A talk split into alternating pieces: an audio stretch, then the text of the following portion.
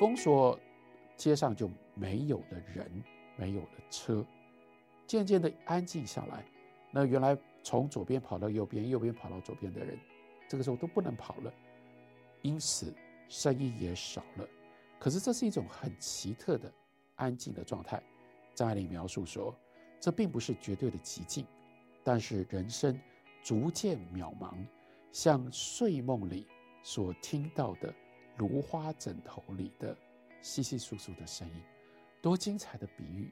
那是我们在睡梦当中迷迷糊糊的，但是因为你自己所睡的枕头，枕头里面会有芦苇、芦杆，所以当你头稍微动的时候，它会发出这种细微的声音在你的耳边。可是你又是半梦半醒的状态所听到的。然后呢，在延续着这个象征、这个比喻，把它再拉开来。说，这庞大的城市在阳光里睡着了，重重的把头搁在人们的肩上，口水沿着人们的衣服缓缓流下去，不能想象的巨大的重量压住了每一个人。这就是他用这种方式描述封锁，封锁这样的一个状态，因而就在每一个人的心头都多了一个压力在那里。然后呢，因为安静，那我们怎么描述安静，或我们如何凸显安静呢？张爱玲要让你听到那个大白天里突然突如其来，因为封锁而产生的安静。他说：大白天里，大白天里，一个乞丐趁着鸦雀无声的时候，提高了喉咙唱将起来：“哎呦，老爷太太、先生小姐，做做好事，救救我可怜人啊！”哎呦，老爷太太，接着就是三节号，为什么呢？这乞丐叫不下去了。这里又是一个非常精彩的对比，因为乞丐呢，平常在吵闹的街上，他必须要扯着喉咙，扯着喉咙，人家都不见得听得到他。这个时候好不容易安静下来，太好了，我甚至不需要扯着喉咙，我一叫，大家都通通听得到。但是他为什么叫不下去？因为太安静了，他被吓到了，他被这不经见的沉寂给吓得停了嘴，所以这样，我们借由乞丐的声音，听到了这个给人带来巨大压力的宁静。还没完，再多加一点，他说有一个比较勇敢的山东乞丐，刚刚呢那个显然是江南的乞丐，这个时候换一个口音。然后呢，因为是山东大汉，来自于山东，所以感觉上比较敢于挑战，所以比较敢于挑战这样一个庞大有压力的宁静。这个山东乞丐毅然打破了这静默，他的嗓子浑圆嘹亮，可怜呐，可怜呐，一个人呐没钱。悠久的歌从一个世纪唱到下一个世纪，音乐性的节奏染上了开电车的，开电车的。也是山东人，他长长的叹了一口气，抱着胳膊向车门上一靠，也跟着唱了起来。可怜啊，可怜一个人啊，没钱。这是描述那样一种宁静的状态。可是，如果把这篇小说从头读到尾，认真的读，又不得不佩服，在这里，其实张爱玲。埋下了一个非常重要的伏笔。封锁怎么开始？安静下来，然后我们听到一个江南的乞丐叫了声，他后来停下来，换成山东的乞丐叫，山东的乞丐叫，然后连带感染，所以呢，也是山东人的开电车的人也开始唱起来，也开始叫起来。那小说是怎么结束的呢？刚刚讲到了，经过了这个封锁，封锁当中，我们看到了吕宗楨跟吴翠远。他们两个人在那样一个借来的时间当中所发生的密切的情感上面的互动跟联系，那可是封锁开了之后，吕宗楨就回到他原来的位置上，好像这一切没发生一样。怎么结束这样一篇小说呢？这个小说的最后的一段就是回到封锁如何开始，开电车的放声唱道。可怜啊，可怜一个人啊，没钱，可怜啊，这是封锁开始的时候。可是在这里更精彩的，神来一笔。张爱玲说：“一个穷婆子慌里慌张地掠过车头，横穿过马路，开电车的大喝道：‘猪罗！’干嘛呢？因为有一个老婆子他闯过去，那电车已经在动了，所以这个时候就打断了这个开电车的人他唱的歌。然后呢，他骂出这样一声，他骂出‘猪罗’的这一声，也就是这个小说的最后结尾的地方。”结尾代表什么？结尾就代表封锁真的结束了。那样的一个特殊的情况，从安静下来，山东乞丐的声音开始。这个时候到开电车的人，开电车还在唱的时候，就意味着他还沉浸在那样一个封锁的气氛底下。可是这个老婆子从电车前面闯过去，就打破了他的这个心情，他不得不回到。开着电车，那个电车的轨道一直不断的延伸的这个现实底下，所以他骂了一声，这一切就结束了。借来的时间彻彻底底、完完整整的完全消失了。我们在讲到这个故事的重要的核心是吕宗楨跟许翠媛。那张爱玲怎么让吕宗楨上场的呢？这个电车上坐在角落里，吕宗楨。他是华贸银行的会计师，怎么联系到他呢？是有一对中年夫妇坐在角落里，坐在车上角落里的吕宗楨，他是华贸银行的会计师。但是有趣的地方是，这个时候呢，他手里面抱着一家面食摊上买的菠菜包子。他为什么会抱着包子呢？接着马上就有了这么一句话。这句话是来自于吕宗楨的心内，来自于吕宗楨的心里。他说：“女人就是这样，弯弯扭扭最难找的小胡同里买来的包子，必定是价廉物美的。”这又是张爱玲另外一个非常重要的本事，也是我们读张爱玲绝对不能够错过的重要的享受。她写了很多很多的可以被断章取义拿出来的警句。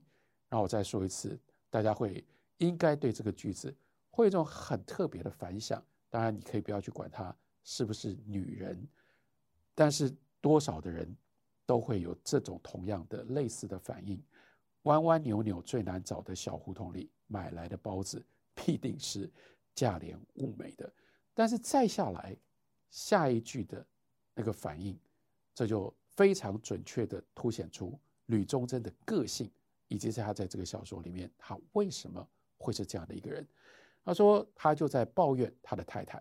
他说他一点也不为我着想，一个整整齐齐穿着西装、戴着玳瑁边眼镜、提着公事皮包的人，抱着报纸里的热腾腾的包子满街跑，实在不像样啊。这句话就这么短，但这句话我们就清楚地读出了两件事。而这两件事又必然在等一下封锁的情境当中，在小说里开展开来。第一呢，你看这个人呢多爱面子啊，他觉得他穿个西装，他戴个他的眼镜很重要，他戴一个玳瑁边的眼镜，这体面呢重要的。然后呢，让他抱着包子，这个体面就消失了。那他那么重视体面不体面？但是他还是不得不去买包子，所以说明的另外一件事情，他一方面爱面子，另外一方面又很怕他太太，所以他抱着包子。可是这个人呢，再下一句话还有个性上另外一个特点，他是一个现实的人。他看看，所以他接着马上就想，无论如何，假使这封锁延长下去，耽误了他的晚饭，至少这包子可以。派上用场，然后张爱玲会有这种细节上的描述，他就帮我们描述这吕宗楨呢，因为无聊，所以他他就要拿那个报纸看。可是他拿报纸看的时候呢，报纸有一面粘在这个包子上了，他把那个报纸撕开来，字呢就粘在了白白的包子上面，所以他干嘛呢？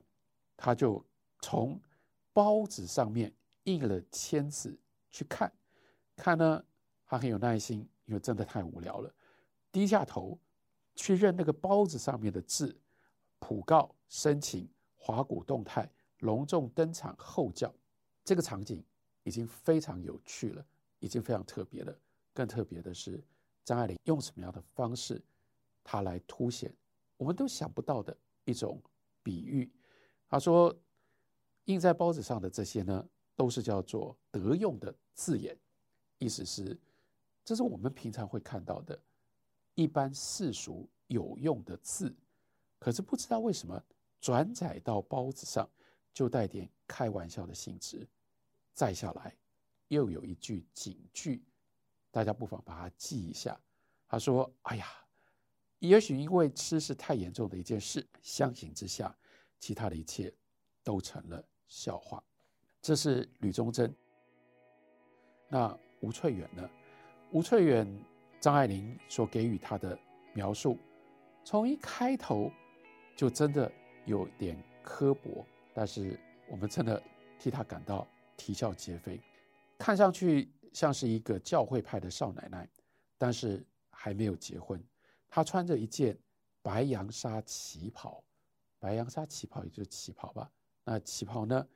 滚了一道窄窄的蓝边，这不就是一件白底有蓝边的旗袍吗？大家可以想象一下。但是后面张爱玲式的刻薄，她说深蓝与白很有点不文的味道。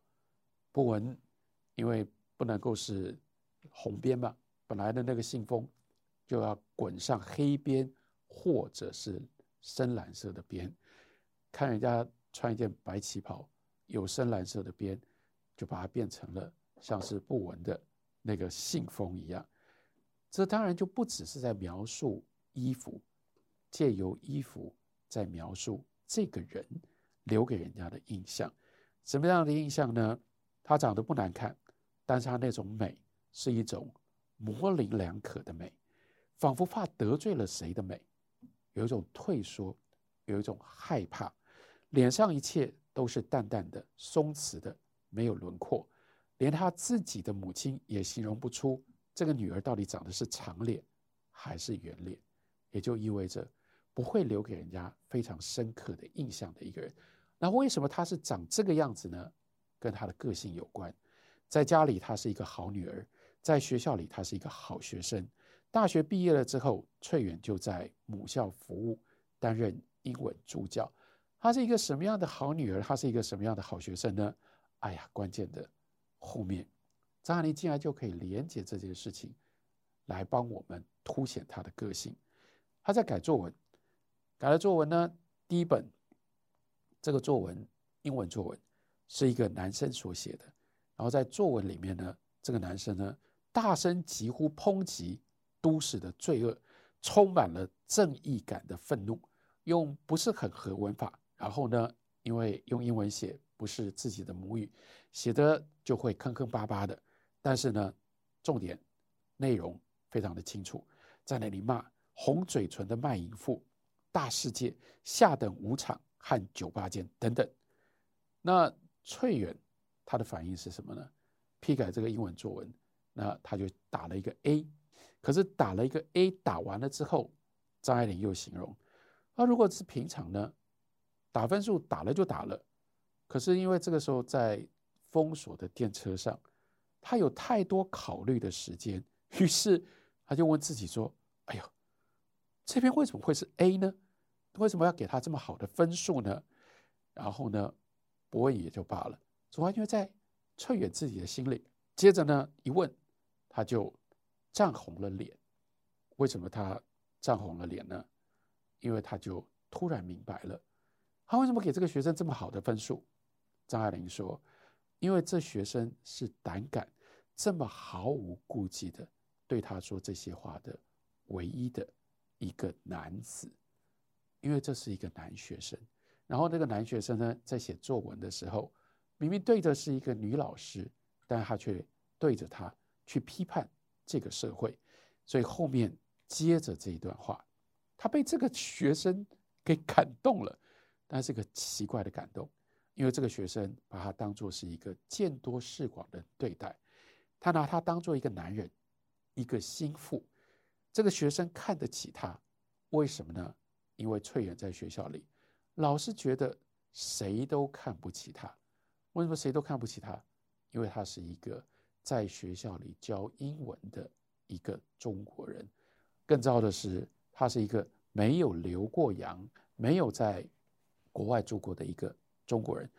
所以人家就在背后指指点点说：“哎呀，这个学校一天不如一天，用中国人教英文已经很不应当了，何况是没有出过洋的中国人。”所以这个时候回头，张爱玲再讲一次刚刚讲过的话，说：“哎呀，这个吴翠远啊，是一个好女儿、好学生。我们刚刚已经听到，她都是好的好女儿、好学生，而且不止这样。”就更进一步的就扩大，不止她是一个好女儿，她是一个好学生，哇，家里都是好人，那这应该是类似像一个破折号。然后呢，我们连续下来，你想要说，哎，这一家都是好人，这家怎么个好人法呢？张爱玲就说，他们家的人呢，天天洗澡、看报、听无线电，向来不听声曲或者是古籍京戏等等，而专听贝多芬。华格纳的交响乐听不懂也要听，所以这个时候你也就了解，当他用这种方式描述翠远是好女儿、好学生，家里都是好人，这是讽刺的。可是这个讽刺非常的重要，因为他就是告诉我们说，在这样一个环境里所长大的吴翠远，他最深刻的一种欠缺或者是一种感慨，那是什么呢？世界上的好人。比真人多，因为到处都是虚伪的好人，这种好是虚伪的，所以这个时候吴翠远不快乐。写到这里，当然让吴翠远用这种方式上场，我们已经够对他留下他的个性，留下非常深刻的印象了。可是张爱玲还不够，他在这里又写了另外一个警句，这个警句也是值得。大家听一下，然后你可以记得，记得了之后，在你的日常生活里，可能不小心，这个句子就会浮现上来，提醒你如何看待这个世界。这句话说：“生命像圣经。”这本来就是一个奇怪的比喻了。生命为什么会像圣经呢？而他要讲的是，生命像中文版的圣经。为什么生命像圣经？因为他先从希伯来文翻译成为希腊文，再从希腊文翻译成为拉丁文，再从拉丁文翻译成为英文，再从英文翻译成为国语。然后这个翠远呢，读圣经的时候，国语又要在他的脑子里面翻译成为上海话，然后才说那未免有点隔膜。换句话说，他要描述的是什么？吴翠远。他没有真实的生活，所有的生活都像是转译过的，那一切都不真实，因为这一切都不真实。这样的一个不真实，在不真实状况底下活着的一个好人，这个时候他偏偏碰到了吕宗楨。吕宗楨跑到他的身边来，本来呢，其实只是为了要逃避他的那个远房的亲戚，可是。他就开始跟他说话，吕宗楨就跟他说：“你也觉得闷吧？我们说两句话，总没有什么要紧，我们谈谈吧。”在那个谈的过程当中，他接下来，吕宗楨就开始跟他说：“说什么呢？说我忙得没头没脑，早上坐车到公事房去，下午又坐车回来，也不知道为什么忙。”为什么来？为什么去？我对于我的工作一点都不感兴趣。说是为了挣钱吧，也不知道是为了谁挣。这时候翠园就很简短的回答说：“谁都有点家累。”可是宗楨就说：“你不知道，我家里啊，别提了。”有趣的是，翠远这个时候心里面暗自的在想：来了，他太太一点都不同情他。世上有了太太的男人，似乎都是急切需要别的女人的同情。这个忠贞呢，真的就迟疑了一下，吞吞吐吐，万分为难的说：“我太太一点都不同情我。”这其实已经在吴翠远的预料当中，所以换句话说，这是套好了招。可是套好了招，翠远还是觉得受用。在这里，张爱玲又有一个小小的、非常细节的描述，他就让吕宗楨呢把眼镜拔下来。眼镜我们前面已经看过，他非常在意，他戴的是玳瑁框的，表示有身份、有地位的这样的一只眼镜。他把眼镜摘下来，迎着光，用手绢去擦上面的水渍。那这个时候，吴翠远的感觉是什么？吴翠远感觉是近视眼的人当众擦了眼镜下来，他觉得有点猥亵，好像当众脱衣服般的。不曾剔透，可是这件事情是重要的，可是这件事情是重要的，意味着在他的心里，这吕宗楨竟然在他的面前脱下这个应该要保持的虚伪的外表，吕宗楨对他来说变成了一个真实的人。吴翠远他所活着的这个环境，就是都是好人，没有真人，他本来就在急着。想要找到一个真人，于是他这件事情，吕宗楨打动了他。那另外，从吕宗楨的角度来看呢，吕宗楨没有想到，这样旁边一个人跟他说话说着，他就发现这个翠远竟然红了脸。宗楨没有想到，他能够让一个女人脸红，让她微笑，让她背过脸去，让她掉过头去，在这里。他是一个男子，他跟吴翠远之间没有这种身份跟头衔的关系。平常他是会计师，他是孩子的父亲，他是家长，他是车上的乘客，他是店里的主顾，他是市民，走到哪里在哪里，他都有一个身份。只有在这里，在吴翠远的身边，对于这个不知道他的底细的女人，他只是一个单纯的男人。所以从他的这样的一个眼光。他有他的需要，在吴翠远的旁边，变成了一个单纯的男人，所以他就好喜欢这个女人。他断定了她是一个可爱的女人。然后，什么样叫做一个可爱的女人？忠贞会喜欢上一个什么样的可爱的女人？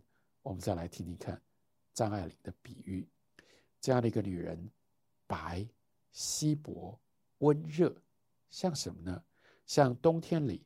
你自己嘴里喝出来的一口气，你不要它，它就悄悄地飘散了。他是你的自己的一部分，他什么都懂，他什么都能原谅你。你说真话，他为你心酸；你说假话，他微笑着，仿佛说：“瞧你这张嘴。”张玲设定了在这个短短的封锁的特殊借来的时间当中，两个人。产生了这么深的感情，这个感情深到两个人几乎想要当下就彼此互相承诺，应该要共度余生。可是封锁一结束，当然开头的时候是吕宗楨，他就知道这一切都是假的，只能够在这个借来的时间当中，包括他认为他可以是一个单纯的男人，可是离开了封锁，他就又有了身份，所以他就逃开了。张爱玲精彩的地方，我们读的时候会有非常深刻的体会，那就是这样一个短时间之内迸发出来两个陌生人之间的强烈的情感，怎么可能？可是，在他的笔下，在他的描述当中，他说服了我们，让我们知道这是可能的，同时也让我们知道这种可能性它的背后是什么样的人、什么样的个性、什么样的环境、什么样的情境。以及在这样的一个借来的时间迸发出这么强烈的情感之后，他有一种无可奈何，因为这不可能在借来的时间跟空间之外能够持续下去。张爱玲的小说非常的精彩，但她的精彩相当程度上来自于她把握，她跟随着当时的上海跟香港这种借来时间的空虚感。她把这样的一种无奈，这么精彩的写出来，而能够这样写。另外一件事情是他的文字，他的叙事。我们用这种方式体会理解张爱玲。张爱玲不管任何时候，她就会透过她的文学跟她的事业，一直不断的帮我们翻搅我们原来平凡平庸的人生。这是阅读张爱玲其中非常过瘾、非常能够有收获的一种方式。感谢你的收听，我们下周同一时间再会。